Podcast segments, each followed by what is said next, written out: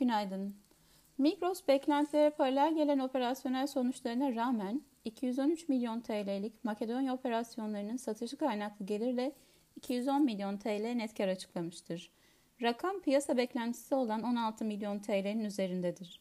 Makedonya'dan çıkışta düzeltilmiş 2020 finansallarına göre şirket, ilk çeyrekte %21 artışla 7.7 milyar TL ciro, yıllık bazda %20 artışla 605 milyon TL FAVÖK ve 210 milyon TL net kar açıklamıştır.